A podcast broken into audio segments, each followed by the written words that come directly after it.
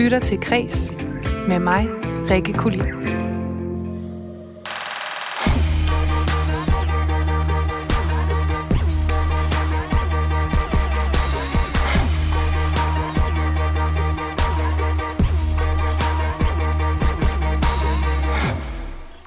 Den 73-årige forfatter Abdul Razak Gurnar vandt for en time siden Nobels litteraturpris. Vi tegner et portræt af forfatteren fra Tanzania i dagens program. Vi kigger også nærmere på en anden prisuddeling, nemlig Prix Audio, der hylder radio- og lydbranchen herhjemme. Men ifølge journalist Per Lysholdt er den hyldest overflødig. Luk lortet, luk alle priser. Folk er 100% ligeglade med vores latterlige branchepriser. Det er en bakke, jeg er villig til at dø på. Ingen vil savne det, skrev han i tirsdags på Twitter.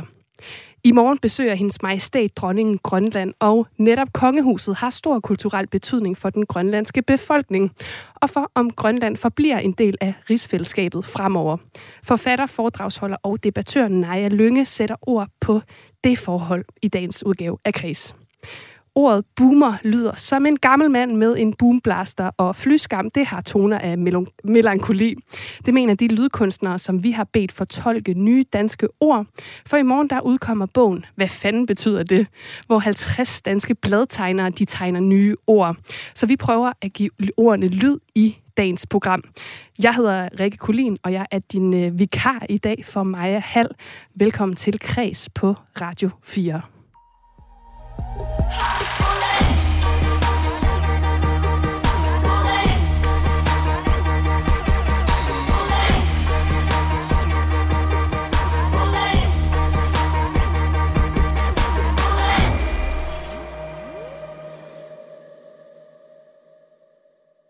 The Nobel Prize in Literature for 2021 is awarded to the novelist Abdulrazak Gurna, born in Zanzibar, active in England, for his uncompromising and compassionate penetration of the effects of colonialism and the fates of the refugee in the gulf between cultures and continents.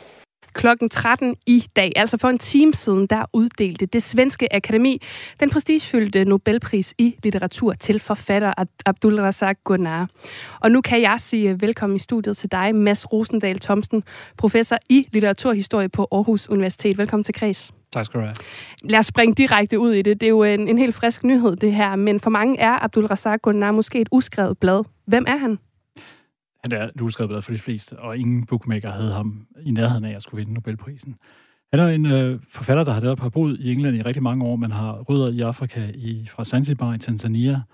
Øh, det betyder relativt sent, øh, som næsten 40-årig, udgiver han sin første roman. Øh, og der kan man sige, i forhold til så mange andre øh, postkoloniale forfattere, altså folk, som er, har en, en rødder i øh, det gamle britiske imperium, øh, så har han ikke været, kan man sige, så tidligt ude med at skrive om den tilstand. Men så kan man jo love for, at han har øh, fået et, et, en, en, en oprejsning på den lange bane i forhold til at blive anerkendt nu. Ja, og det er jo som 73-årig, så det er jo aldrig for sent, kan man sige. Øh, nu nævner du det her med, øh, med bookmakerne, og øh, det kan man også sige, man kan spille på alting nu til dags. Men er det her et, øh, et overraskende valg, så at han er blevet øh, valgt til vinderen af, af årets øh, litteraturpris? Ja, det, det er meget overraskende. Der, der er ingen, der havde forestillet sig ham. Og han er heller ikke, kan man sige, øh, en, en forfatter, som, som øh, øh, har trukket enorme overskrifter, eller som man tænker som øh, den, der burde stå lige for. Det betyder ikke, det er et dårligt eller et forkert valg. Øh, altså han er anerkendt, han har været nomineret til øh, og shortlistet til Bookerprisen, som jeg kan sige er den største engelsksprogede øh, litteraturpris helt tilbage i 1994, øh, og har altså skrevet 10 romaner og øh, udkommer på, på forladet Bloomsbury, og det er der selvfølgelig så mange, der gør, det gør jeg også selv. Men, men altså, han, han, har, han har arbejdet, kan man sige, solidt med at skrive omkring den her tilstand af, at være fremmed for den kultur, man egentlig kommer fra oprindeligt, og skrive omkring, som de også siger utroligt præcist i øh, Nobelkomiteens udtalelse, altså øh, folk, der, der, der lever under øh, skyggen af et koloniregime, og så måske ovenkøbet lever væk fra der, hvor de oprindeligt kom fra. Men er det så egentlig et overraskende valg? Nu ved jeg godt, det ikke er, øh, er mainstream, men når han netop får anerkendelse også for, for særligt det arbejde, han har gjort, giver det så egentlig ikke meget god mening? Er det fordi, at, at det havde man bare ikke øh, regnet med, var hans tur? Jamen, det, det, giver, altså, det giver rigtig god mening. Altså, jeg tror, der er mange, der synes, det er et populært valg. Ikke? Altså, der, man har talt også om, altså, at nu har der været alt for mange øh, hvide, og, og især hvide mænd, ikke, som har domineret øh, prisen gennem mange år. Så altså, det at give credit til en forfatter, som, som så kan altid bor i Europa, men altså øh, øh, kommer fra Afrika og fra, med en afrikansk baggrund. Øh, så, så på den måde tror jeg, det, det, det er et populært valg. Og også en, som kan man sige, både har sin egen praksis, men jo også har set ud over sin egen næsetip og skrevet og reflekteret meget over det her, og øh, skrevet om andre forfattere, ikke? Og så der er nogen, der skrev så, øh, øh, de tror ikke, at Nobelprisen, komiteen, de troller folk, men at give prisen øh, til en, der har skrevet en bog om Salman Rushdie, og ikke give prisen til Salman Rushdie, at det kommer der tæt på at sige til Rushdie, at du skal nok ikke regne med, at du får den nogensinde. Nej, sådan må det være i hvert fald. Altså, du har jo været lidt inde på øhm, de, de øh, emner, han skriver, men kan du dykke lidt længere ned i de temaer, som, øh, som han beskæftiger sig med?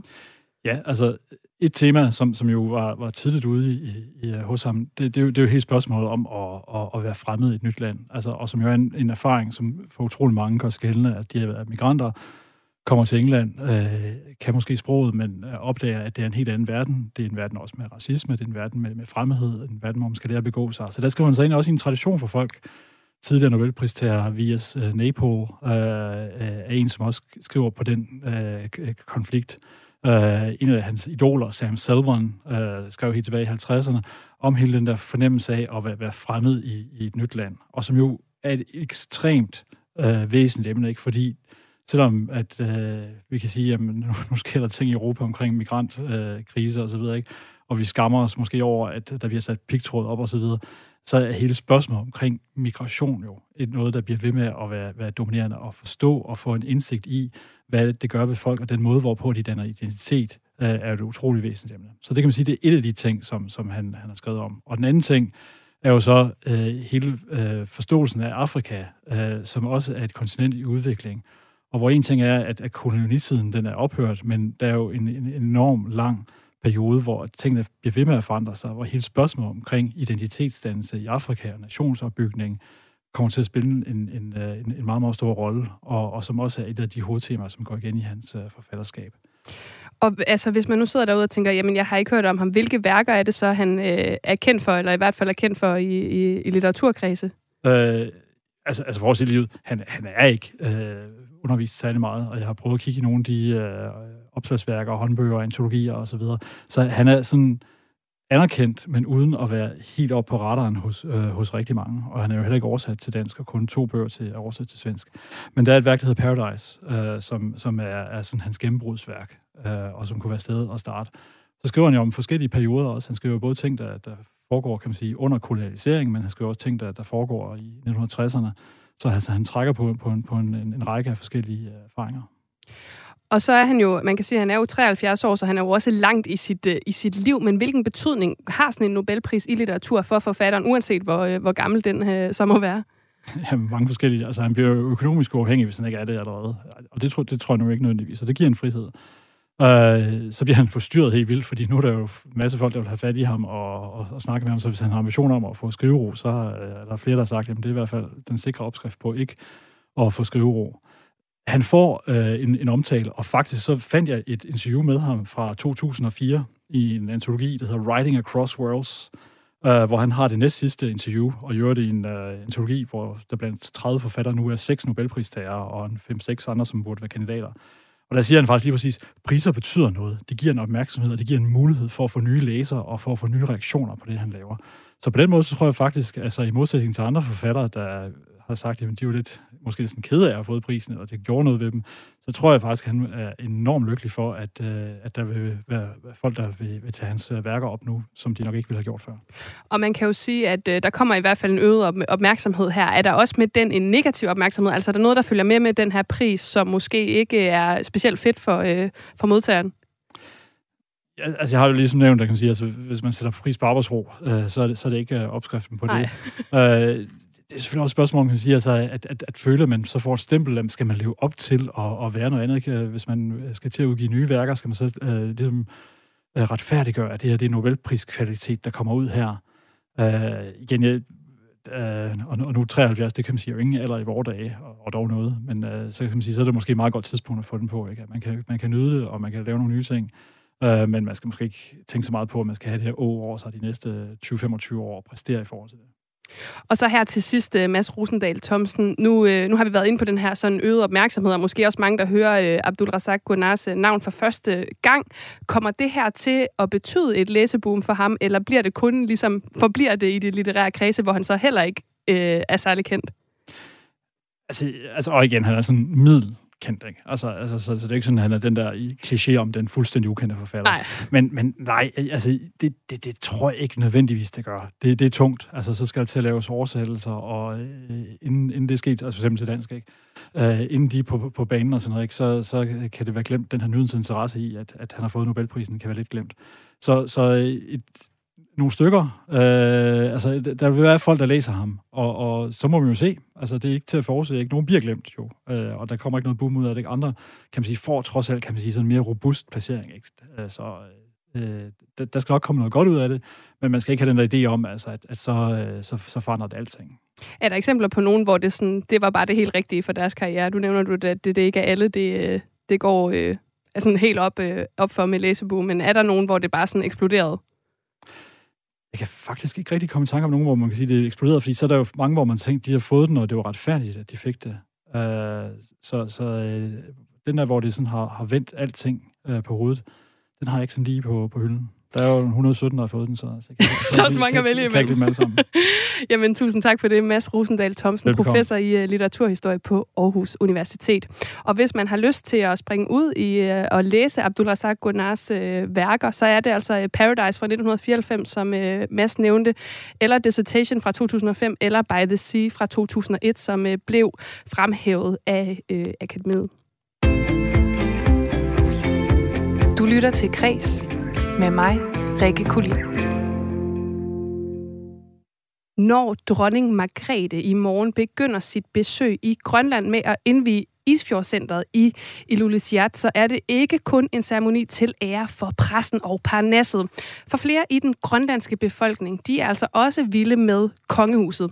Det fortæller Isak Bertelsen, som er fisker og bor i Nuuk. For mig viser det jo, at de er interesseret i Grønland og elsker Grønland faktisk. Og deres besøg cementerer jo lidt hvert år, at de har det forhold til os. For os som grønlænder er det jo ikke sådan et officielt besøg, det er mere et... Øh, lidt ligesom når man besøger hinanden til kaffe, vi kan få en kop kaffe hos hinanden. Det er sådan, jeg ser deres besøg. Altså som en øh, venskabsbesøg. Hvad er det, der gør, at man alligevel øh, bliver revet med, når, når de så kommer, hvis de ikke rigtig fylder noget til daglig, og man taler heller ikke måske så i detaljer om, hvad de egentlig laver, når de er på besøg? Øhm, jeg tror, det er først og fremmest, at det bliver set som en, som en god tradition fra kongehusets side at komme og besøge os. Og så for det andet, at, det, at, at vi ser det som en, altså vi bliver accepteret som et folk, som, som et grønlandsk folk af kongehuset. Og, og, og der er sådan en øh, gensidig respekt over for hinanden. Det er nok de to mest grundlæggende øh, holdninger, der er omkring det besøg, der kommer herop fra kongehuset. Det sagde altså Isak Bertelsen. Og udover at være øh, kransekagefigur, så spiller kongehuset en vigtig rolle i de her besøg i, i forhold til resten af rigsfællesskabet. For kongehuset har nemlig en øh, stor kulturel betydning for den grønlandske befolkning, og for om Grønland fremover forbliver en del af rigsfællesskabet. Det mener du, Naja Lønge, forfatter, foredragsholder og debattør med grønlandske rødder. Rigtig hjertelig velkommen til Kreds. Mange tak. Lad os lige starte øh, med den kulturelle betydning, Naja. Altså, hvilken kulturel betydning har kongehuset for, øh, for den grønlandske befolkning? Jamen, det har en enorm stor betydning. Altså, jeg vil næsten våge at sige, at det er det kit, der binder os sammen. Ja, vil du sætte nogle flere ord på? Ja, altså det, det betyder utrolig meget, øhm, at, at vi ligesom viser flaget, og konge, kongefamilien viser det, fordi det er sådan den der, de der lidt bløde værdier, som, som alligevel er meget ophøjet, og vi har jo set for eksempel kronprinsen, som har meget stærke følelser for Grønland, og det ved vi også, dronningen har, og prins Henrik havde det også, og det, det, det smitter meget, og det tror jeg er, er rigtig godt for den der sådan fællesskabsfølelse og, og samhørighed, så det spiller en utrolig stor rolle, og så er det jo, altså, hvad skal man sige, den her øh, ja, kulturelle og historiske baggrund, som også dronningen øh, rigtig, rigtig god til at fortælle om, og er jo også en meget vidende person, og de er meget vældige i Grønland. Så på den måde øh, er det også nemmere måske for kongehuset at øh, bygge de her broer, øh, også kulturelt, øh, fordi de har øh, den position. Ja, nu nævner du det her med at bygge, bygge bro mellem Danmark og Grønland. Hvorfor er det vigtigt at have den her kulturelle fællesnævner, som netop er kongehuset mellem øh, Grønland og Danmark? Altså man kan sige, det er faktisk disse år vigtigere end nogensinde før. Fordi Grønland er jo, altså, altså, er jo utrolig vigtig også for stormagterne, og vi har set, hvordan USA, Kina og Rusland kiler sig ind i rigsfællesskabet, ind igennem Grønland som hovedindgangsporten. Og, øh, og der er det jo vigtigt, at vi altså fra dansk side, og blandt andet også kongehuset, kommer op og, og, og, og viser flaget, kan man sige, ikke? og kommer og viser, at, at, at de synes, at, at, at, at Grønland er en del af rigsfællesskabet, altså på ligeværdig basis, fordi vi har en dansk statsminister, som har, synes jeg, lavet nogle meget øh, fatale ud, eller haft nogle meget fatale udtalelser, hun blandt andet siger, at Grønland er ikke Danmarks. Man skal huske på, at når hun siger det, jeg ved godt, hvorfor hun siger det, og det bliver vel modtaget i Grønland, fordi vi selvfølgelig gerne vil have, at Grønland skal have den her, hvad skal man sige, øh, ligeværdighed og anerkende, at, at, at der er blandt nogen et ønske om selvstændighed osv. Så, videre. så på den måde forstår jeg godt øh, resonemanget bag det. Det har bare også den meget uheldige effekt, at det, det bliver betragtet som et fripas for stormagterne. Fordi så har vi da fået danskerne, hvad skal man sige, lige et, et, et, et, et hold for livet væk. Øh, så på den måde øh, synes jeg, det er meget uheldigt. Og der, der er, hvad skal man sige, Mette Frederiksen har pustet til en ild under hendes øh, øh, tid, øh, som, som er meget uheldig, og som, som giver plads til de her store magter. Så man kan sige, at dronningens besøg nu, synes jeg er øh, vigtigt. Jeg synes altid, det er vigtigt, når, når kongefamilien jeg synes, kommer til både Grønland og Færøerne, men jeg synes, det har en helt særlig betydning i disse år, øh, hvor vi har de her også øh, trusler rundt omkring vores fællesskab. Men afspejler grønlændernes syn på kongehuset så også det generelle syn på, øh, på, øh, på danskere? Nej, altså jeg tror, jeg tror mange grønlændere skiller det lidt ad. Altså det er jo ikke nogen hemmeligheder. Der er en del vrede imod danskere, og det, det skal man også bare sige, at det er velbegrundet, fordi Grønland er blevet kørt over, eller har været kørt over. Det bliver de jo ikke længere, øh, og det, det, det har jo skabt nogle sår. Så kan man så sige, nu er grønlænderne selv i gang med at køre nogle andre år, men det er jo en helt anden snak, som vi måske kan tage en anden dag.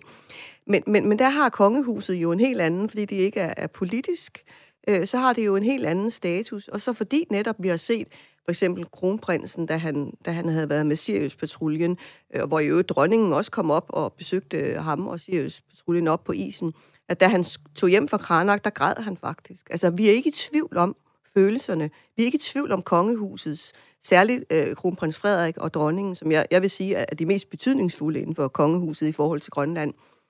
Og øh, der er vi ikke i tvivl om, hvordan følelserne de er der. Og det, det tror jeg er meget smittende. Det kan noget, som øh, som politik ikke kan.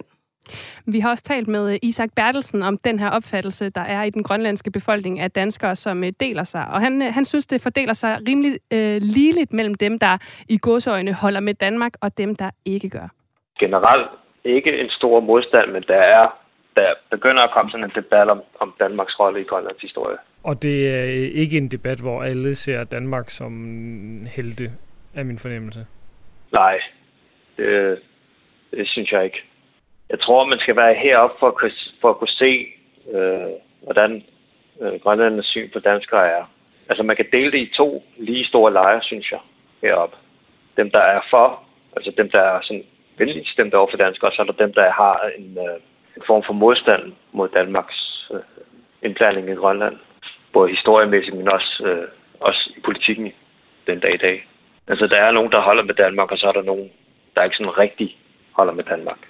Ikke, ikke, ikke sådan direkte modstand.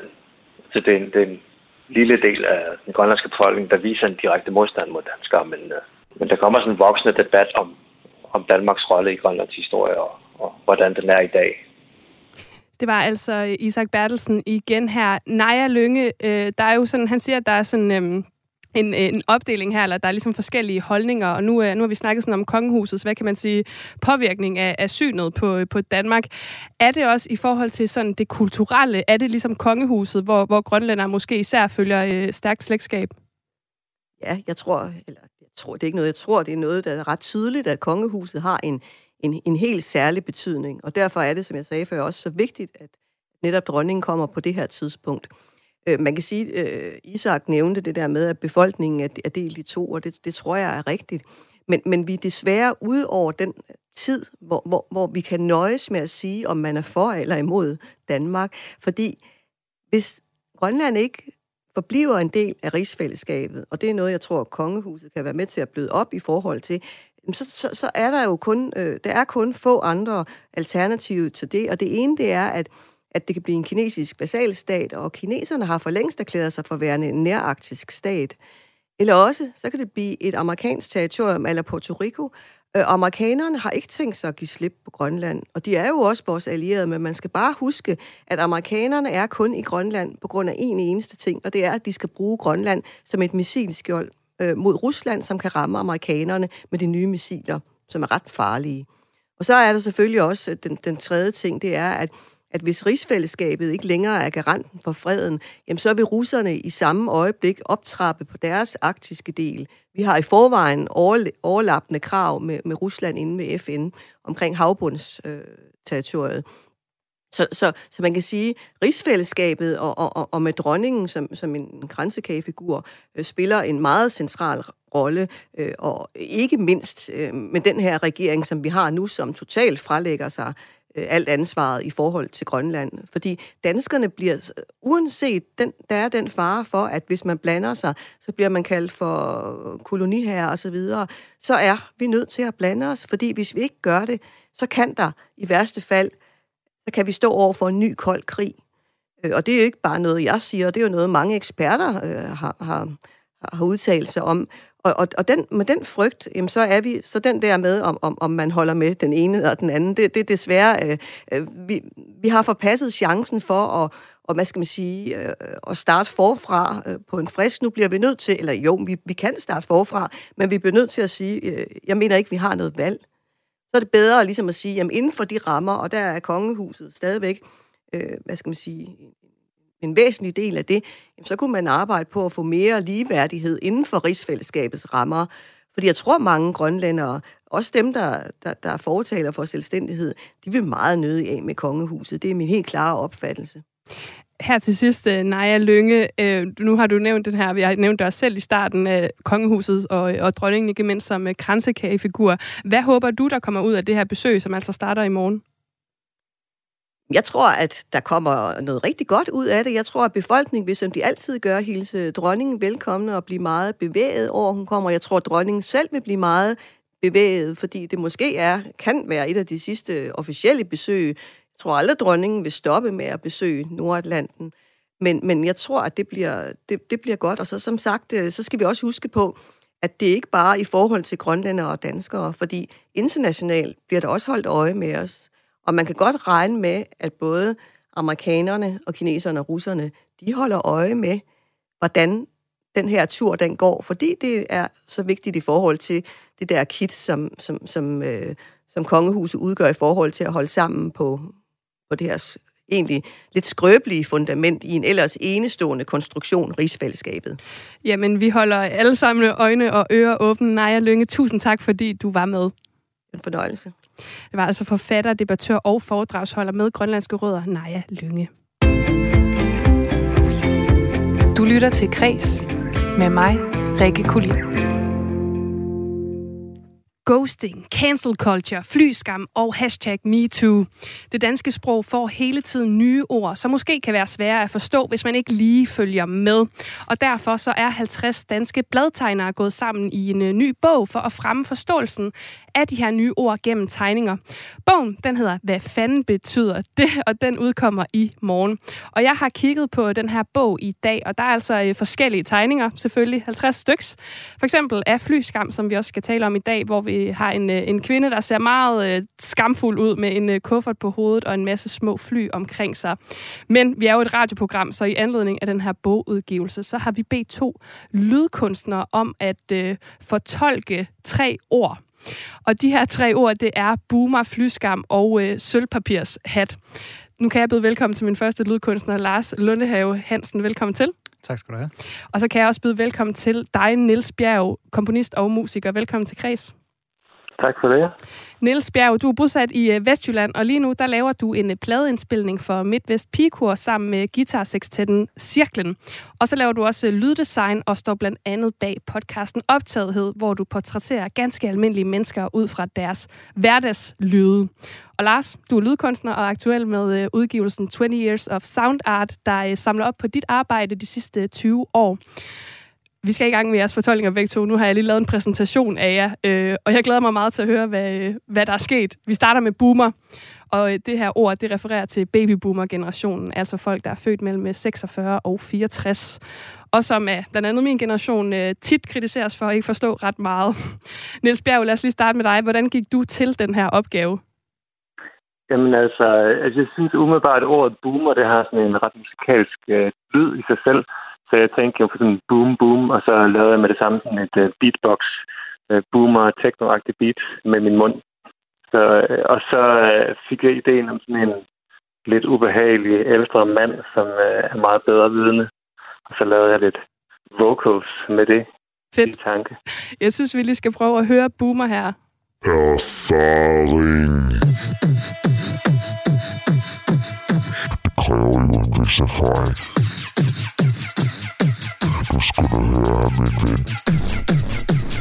Jeg har været inden for det felt i mange år. Jeg tror bare, du skal overleve det til mig. Det skal du nok følge den gang. Ja, Niels, det var altså din, øh, din boomerdel her. Altså, jeg må jo sige, som øh, det må være, jeg må være millennial. Jeg synes, det var ret young, det her. Var det også det, du gik efter? Jeg ved ikke, altså med alle de her tre ord, der er ligesom gået til det fra den måske lidt den lette vinkel, som er den her meget fordomsfulde måde, og altså man kalder en en boomer, din skide boomer, man kunne måske sætte en skide foran alle de her tre ord, jeg har i min fortolkning i hvert fald.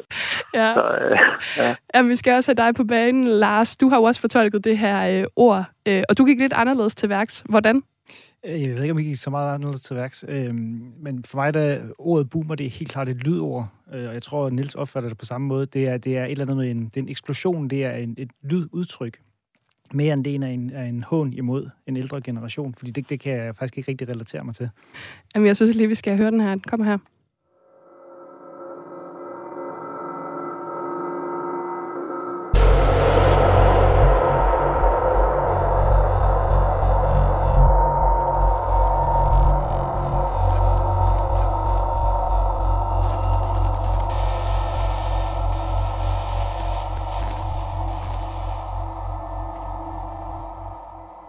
Altså for mig er der næsten lidt dommedag i, i det her. Var der på nogen måde det som inspiration? Helt klart. Det gik øh, efter et granatchok. Jamen, det fik, øh, det fik vi også. Det var altså det første ord, som øh, I har valgt at fortolke, eller hjulpet os med at fortolke. Vi skal videre til øh, flyskam, og det handler jo om, at øh, ja, fordi klimakrisen er blevet noget, som rigtig, rigtig mange er optaget af, så, øh, så kan der altså være stor skam forbundet med at flyve, fordi vi ved, at det udleder meget CO2. Og det kan enten være en skam, man selv føler, eller en, som andre pålægger en. Niels, vi starter med dig igen. Er, er det et ord, du kender til personligt? Er det noget, der har påvirket dig? Øh, jeg flyver ikke så særlig meget for tiden. Øh, det har jeg gjort rigtig meget førhen. Øh, jeg, jeg har ikke sådan en, en skamfølelse omkring det. Øh, måske kan man i retrospekt godt sige, at jeg har måske fløjet lidt for meget, men, øh, men, men jeg, jeg forbandt øh, ordet skam med melankoli, og så havde jeg sådan lyden af en flyvemaskine, som jeg kunne lave til et sådan, hvad skal man sige, musikalsk ting, som jeg synes lyder melankolsk. Så det har været mit take på det. Lad os høre det.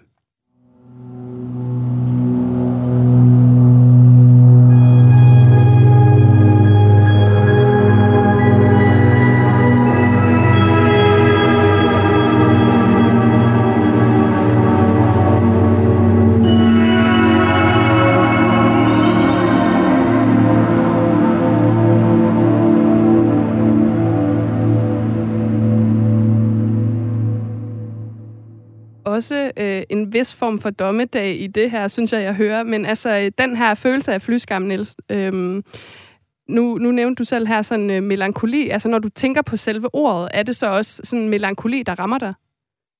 Altså, det er det generelt, når jeg tænker på klimaet. Øh, det er, at jeg føler, at nogle gange, så kommer der en stor, stor sorg over mig, når jeg kommer til at tænke på klimaet.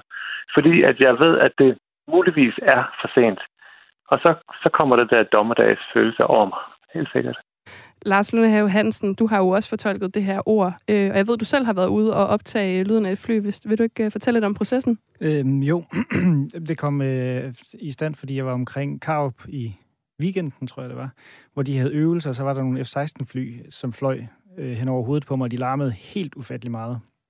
Altså virkelig, man kunne værke det, øh, sådan en, en dyb, dyb bas i mellemgulvet, når man stod nede på jorden. Og det øh, skyndte jeg mig selvfølgelig at gribe det nærmeste, jeg havde optaget med, så jeg kunne få, få det indarbejdet i, for jeg havde fået opgaven lige inden weekenden, så jeg tænkte, det var jo helt, helt perfekt for mig. Øh, og der tror jeg, jeg tænkte meget, at det der flyskam, det ser jeg ikke som noget, man føler selv, men som noget, man bliver pålagt af andre, at man faktisk ikke, man bliver udskammet mere, end man egentlig selv føler skam, som Nils han øh, forklarede det, tror jeg. Lad os lige øh, høre øh, et rigtigt øh, F-16-fly fra øh, Karup.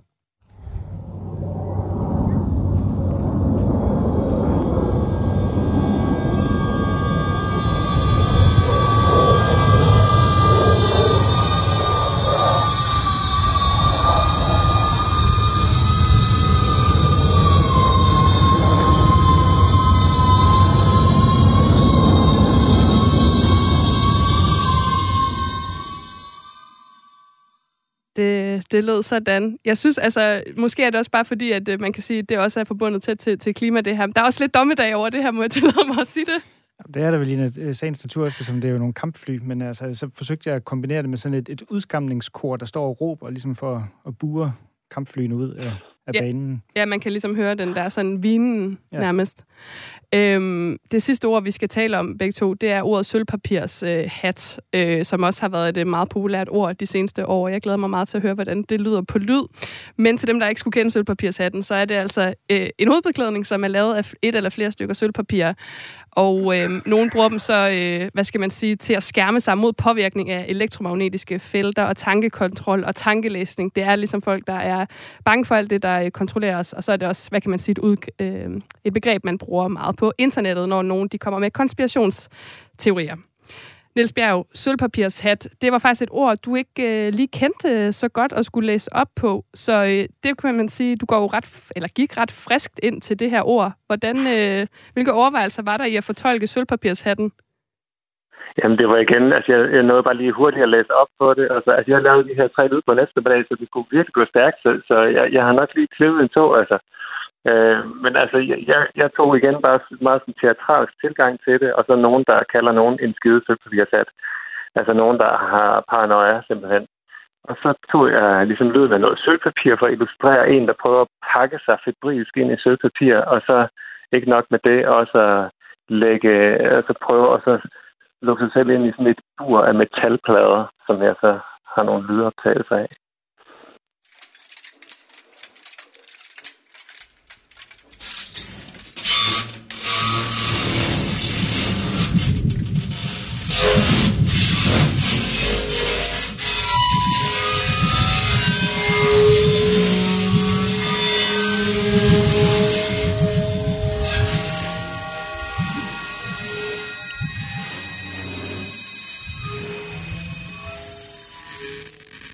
Og det, det skærer jo rigtig dejligt ind i, i ørerne her. Var det også, altså nu kan man sige, nu har vi lige kigget på, øh, eller lyttet til i virkeligheden øh, flyskam lige før. Er, er der også for, noget forbundet med skam med, øh, med sølvpapirshatten? Fordi man kan sige, det er jo også tit et begreb, man ligesom bruger måske til at udskamme nogen, der har nogle øh, konspirationsteorier, eller måske ja, ikke øh, lige er enige med alt, hvad der bliver sagt. Ja, altså jeg havde lige en samtale med min kone om det, og hun gjorde mig opmærksom på, øh, at, at øh, sølvpapirshatten, altså den bliver tit tildelt nogle folk, som ja, har nogle, hvad skal man sige, det man kalder konspirationsteoretiske øh, holdninger. Men det er tit noget, der også igen bliver pålagt øh, en af andre. Og at, at der også er en stigende tendens til i verden, at folk de øh, føler sig udskammet på grund af nogle øh, kritiske holdninger til, til det etablerede Hvordan skal man så fortolke din lyd? Altså, er det i virkeligheden øh, fordommen? Jeg tror, vi mistede øh, Niels for linjen. Vi hopper til Lars, og så kan vi lige vende tilbage til, øh, til øh, hvad hedder det, øh, sølvpapirshatten her, øh, fortolket af Niels Bjerg. Lars, du har jo også øh, fortolket sølvpapirshatten. Hvordan er du øh, gået til den opgave? Altså, jeg har gået mere, jeg tror helt klassisk til, til værks på den måde, at jeg har forsøgt at illustrere de lyde, som jeg tror, dem i sølvpapirshatten, de forsøger at skærme sig imod. Så alle de input, de ligesom er bange for, det er det, jeg har forsøgt at få frem i, i mine 20 sekunder her. Og hvordan, altså, skete det så rent praktisk? Hvordan får man den lyd frem? Øh, ja, hvordan får man frem? Jeg havde, jeg, ligesom Nils, så havde jeg også en, et, et godt arkiv af en masse lyde, som tilfældigvis er nogle paranoide konspirationslyde, man lige kunne bruge i en hurtig håndevinding. Hedder det bare det inde i, i lydarkivet?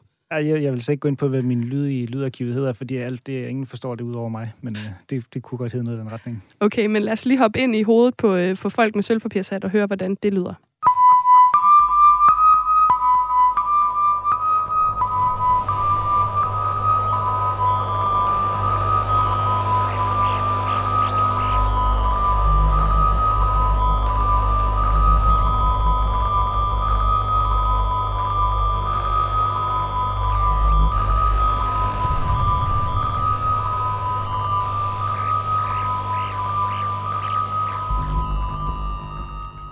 Lars, sådan lød din udgave af, øh, af sølvpapirshatten. Har du på nogen måde sådan så hvad kan man sige, haft inspiration fra øh, gyserfilm, for jeg kan godt, jeg synes, jeg hører et mix af noget, altså øh, uh, A Nightmare on Elm Street, og sådan lidt uh, synthpop fra 80'erne. Jamen, det var fordi, jeg, tematisk vil jeg gerne have den her ildevarslende, sådan ret simple melodi, der lå under det hele, for at understrege, at der er ligesom et, et, et paranoid tema, som, ja, det kunne godt stamme fra en 80'er gyserfilm. Det er ikke noget, jeg har tænkt specifikt over i den her sammenhæng, men uh, Ja. Nu vi siger det. nu, nu, nu du lige nævner det så. Og Niels, øh, vi har dig tilbage på linjen igen. Jeg kunne godt lige tænke mig at høre jer begge to øh, her til sidst. Øh, I, I fik jo de her opgaver og er gået til dem, og noget af det skulle laves ret hurtigt. Når I lytter til jeres egen lyde nu, har I så fået sådan, hvad skal man sige, et nyt syn, eller i virkeligheden nye ører på, på de lyde, I har lavet. Niels, vil du starte? Jamen, jeg vil sige, jeg, jeg synes, at det lød meget interessant, det du har lavet, Lars, men jeg kunne ikke... Altså, jeg sidder her med en telefon, ikke? Og igen med lyddesign, det, det tager sig altså bedst ud, hvis man lige får lov at høre det nogle ordentlige højtalere. Men øh, jeg synes, det er en spændende måde at tage de her nye ord op på, og også jeg glæder mig til at se den der bog, øh, som Bladtegnen har lavet. Det synes jeg virkelig er en god idé at, at behandle ordene på den måde. Og hvad med dig, øh, øh, Lars? Jeg synes, det, det sjoveste har det klart været at høre Nils' tilgang til det, fordi at jeg havde da også selv overvejet, om jeg skulle folde noget, noget sølvpapir på et tidspunkt for at illustrere det, men så tænkte jeg, ej, det må, jeg må hellere holde mig til noget mere sådan meta, et metalag. Men som øh, lydkunstner, som I jo begge to er på, på hver jeres måde, altså hvordan går man så til sådan nogle opgaver? Er det ligesom at dykke ned i øh, ordets betydning, eller er det mere associationer? Hvor kommer inspirationen fra? Det synes jeg er meget forskelligt, fordi det kommer an på, ligesom med alle andre opgaver, man får, at man forsøger at finde frem til, hvad, hvad er det rigtige at gøre i den her situation. Og nogle gange så er det at arbejde i metalagen, og nogle gange så er det at forsøge at finde noget konkret. Og det kan være både i ord, eller i bygninger, eller i steder, eller i udstillinger, eller i stykker musik. Hvad med dig, Niels? Jamen, jeg kan kun være enig. Altså, det afhænger så meget af, hvilken opgave man får. Ja. Men altså, jeg er, jo, jeg er jo meget fascineret af det, også når man ser på sådan folk, der laver uh, soundtrack for eksempel til, til tv-serier. Altså det der med, hvor den første inspiration stammer fra. Har I sådan en fremgangsmåde, hvis det er svært for jer, og hvad skal man sige, komme i gang med at uh, skabe jeres lydverdener? Ja, man skal jo bare sætte sig ned og spille på et eller andet tidspunkt, så dukker der en melodi op. Okay, det er meget simpelt i hvert fald. Niels Bjerg, var det også din tilgang til det? Ja, jeg tror, jeg har nok med at gå en tur, hvis jeg sidder fast og ikke finder ud af, hvad min tilgang skal være. Så. Jamen, vi er i hvert fald rigtig glade for her på Kreds, at de havde øh, lyst til at kaste jer ud i at øh, lave lyd til ordene boomer, flyskam og øh, sølvpapir, så er det helt fantastisk. Niels Bjerg, komponist og musiker og lydkunstner Lars Lundehave Hansen. Tusind tak, fordi I begge to var med. Selv tak. Og hvis man nu er blevet øh, nysgerrig på den her øh, bog, som udkommer i morgen, så er det altså øh, bogen lavet af 50 danske bladtegner, som har den meget dejlige titel, Hvad fanden betyder det? Som altså handler om nye ord i det danske sprog. Så den kan man altså finde, og den udkommer som sagt i morgen. Du lytter til Græs med mig, Rikke Kulin.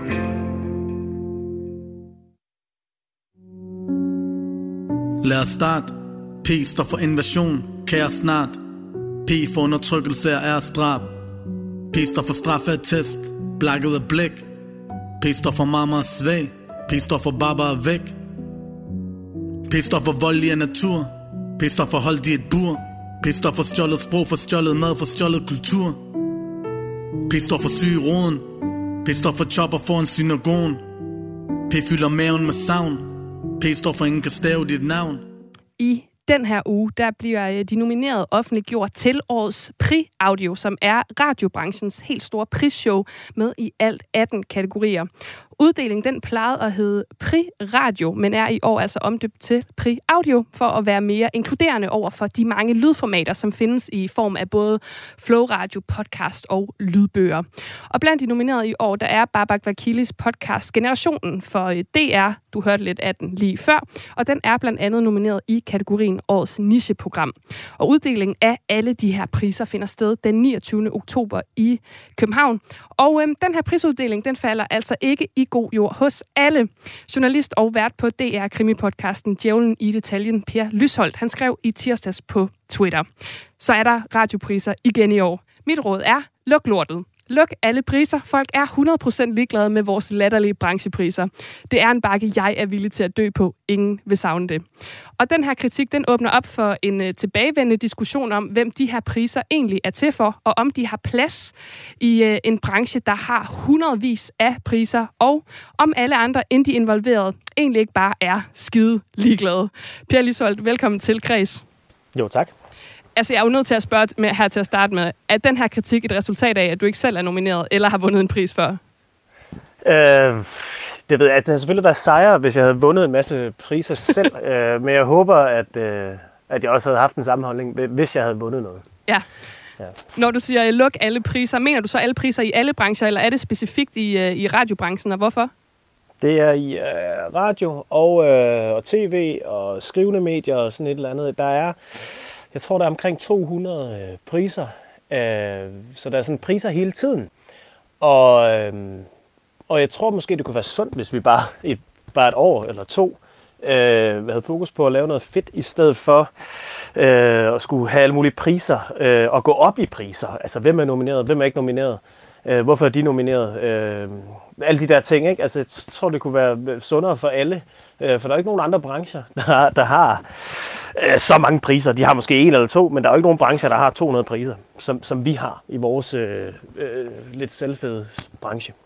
Men altså, nu snakker du jo meget om, hvad kan man sige, selve branchen. Er de her priser slet ikke relevante for alle dem, der lytter med? Altså alle dem, der forbruger de her øh, podcast og radioprogrammer og lydbøger, så de ligesom kan få inspiration til, hvad de skal lytte til, og ligesom have ja, et bevis på, at produktioner har høj kvalitet, fordi de er blevet blåstemplet? Det ved jeg ikke. Jeg har ikke lavet nogen brugerundersøgelser, så jeg ved ikke rigtigt, om, øh, om det er noget, folk sådan følger helt vildt meget med i, hvem der har vundet de her priser. Mit indtryk er, at der er ikke ret mange uden for radiobranchen, når vi tager det her Radio Prix, noget som, som ved, hvem der har vundet. Altså medmindre man lige er Facebook-venner med nogen, der, der har vundet det. Øh, mit indtryk er, at folk derude måske hører om, hvem der vinder en kavling. Øh, men alle de her mange andre priser, jeg ved det jo ikke. Jeg har ikke undersøgt det. Øh, men man kan sige, at der er jo rigtig mange aviser, der skriver om podcast efterhånden. Der er jo rigtig meget opmærksomhed på podcast, og sådan, så det er jo ikke fordi, det er svært ligesom at finde, hvad man, hvad man skal høre ved, ved at vurdere. Vi skal lige høre fra Søren Brunsgaard, som er formand for Center for Podcasting, som er en non-profit interesseorganisation, som udvikler podcasting i Danmark, og som også samarbejder med Pri Audio. Og han kan egentlig godt forstå den her kritik, men han mener altså også, at den her uddeling, den faktisk er til for de små producenter. Jeg har forståelse for, hvad det er, han siger. Jeg kan godt uh, lidt genkende det. Det er lidt, øh, det, er lidt det samme hvert år. Og grund til, at hvad kan man sige, i hvert fald en af grundene til, at øh, jeg også sidder i det øh, i den programgruppe, øh, eller øh, udvalget, der, der, der hvad kan man sige, definerer øh, priserne og og så videre. Det er nemlig for at repræsentere øh, de mindre, og måske være lidt vagthunden, der, der gør, at i hvert fald formuleringerne gør, at øh, det er, øh, hvad kan man sige, lige leg for alle sammen.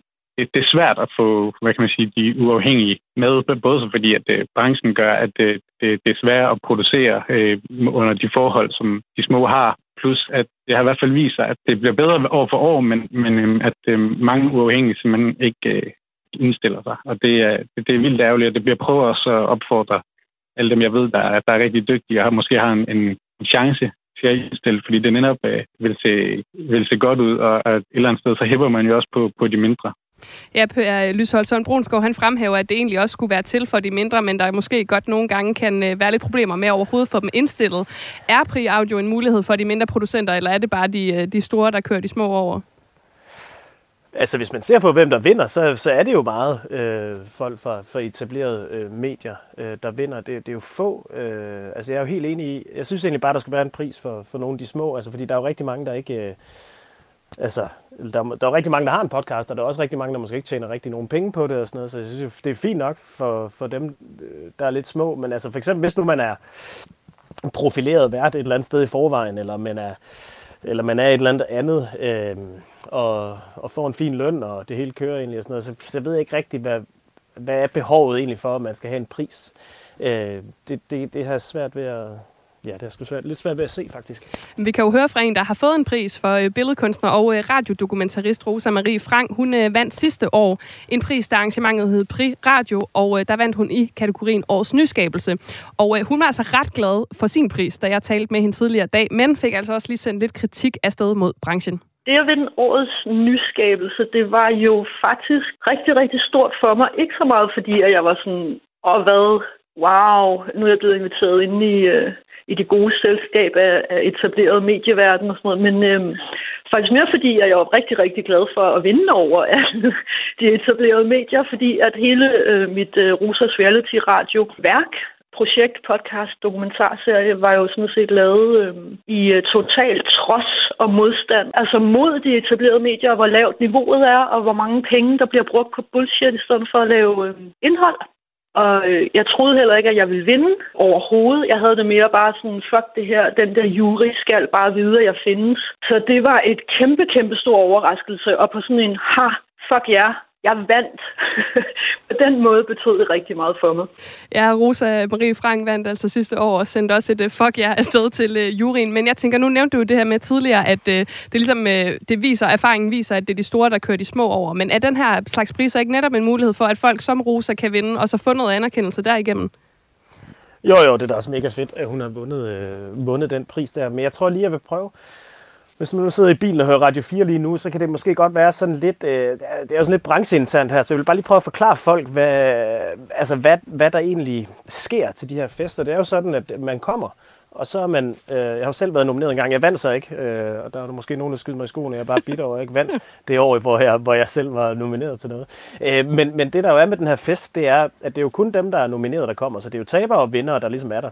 Og så bliver folk ret fulde, og, øh, og så Øh, går snakken jo i løbet af aftenen om, ej, hvorfor har vedkommende vundet det, eller hvorfor var det ikke det, der vandt det, og sådan, jeg synes, det er sådan lidt, øh, og så kommer cheferne ned og jubler over, hvis nu ens medie har fået flest priser i forhold til de andre, og sådan noget, så jeg synes, altså på en eller anden måde er det sådan lidt, øh, lidt børnehaveagtigt, og, og sådan lidt, øh, ja, og så, og så og så det der derudover med, at der er jo ikke nogen andre, der sådan, der er jo 18 priser, så der er jo ikke nogen almindelige mennesker, der aner, hvem der har vundet nogle af de der priser alligevel.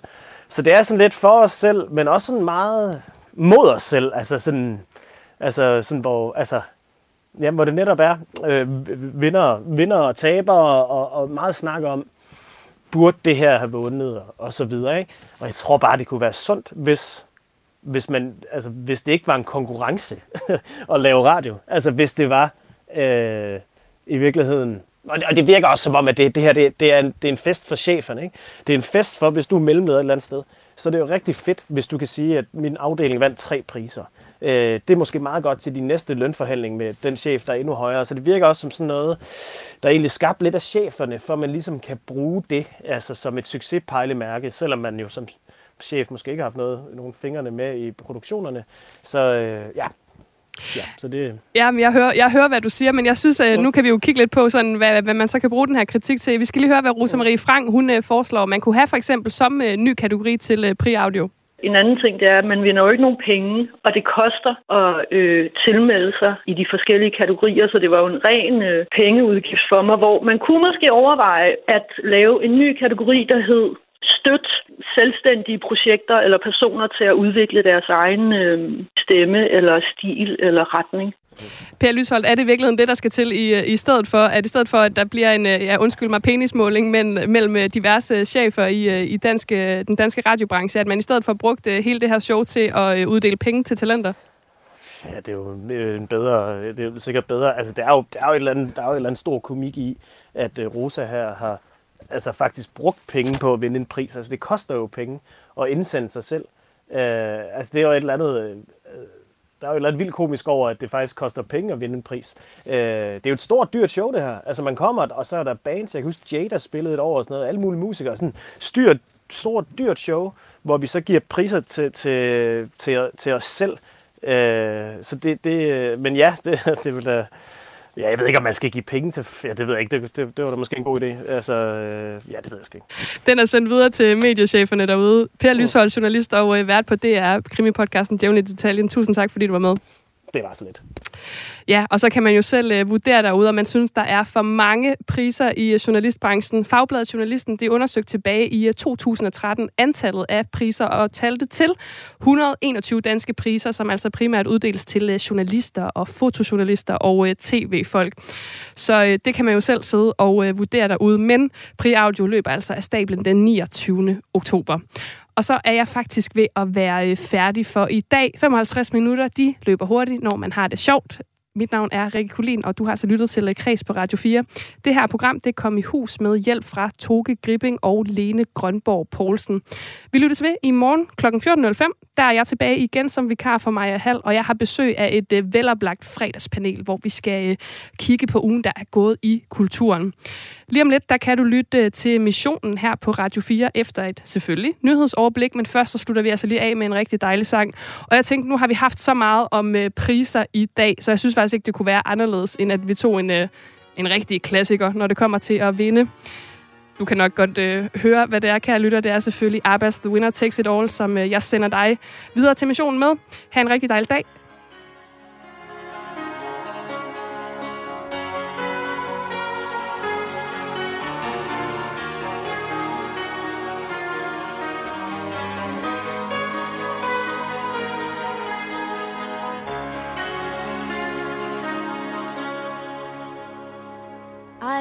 Wanna talk about things we've gone through, though it's hurting me. Now it's history. I played all my cards, and that's what you've done too. Nothing more to say, no more race to play. The winner takes it all, the loser standing small beside the victory.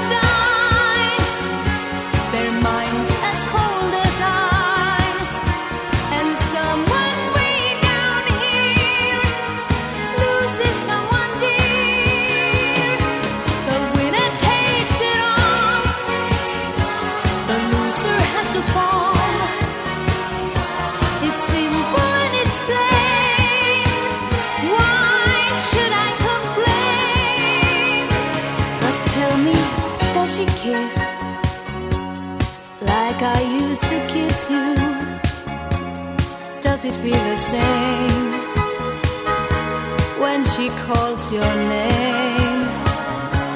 Somewhere deep inside, you must know I miss you. But what can I say? Rules must be obeyed.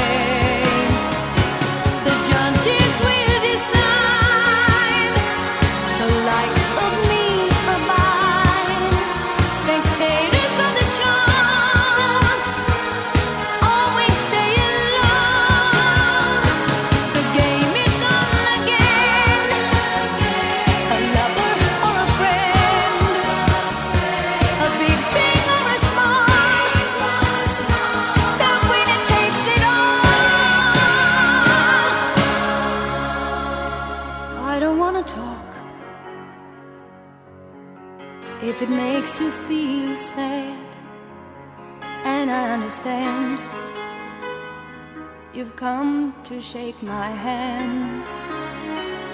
I apologize if it makes you feel bad seeing me so tense. No self confidence, but you see, the winner takes it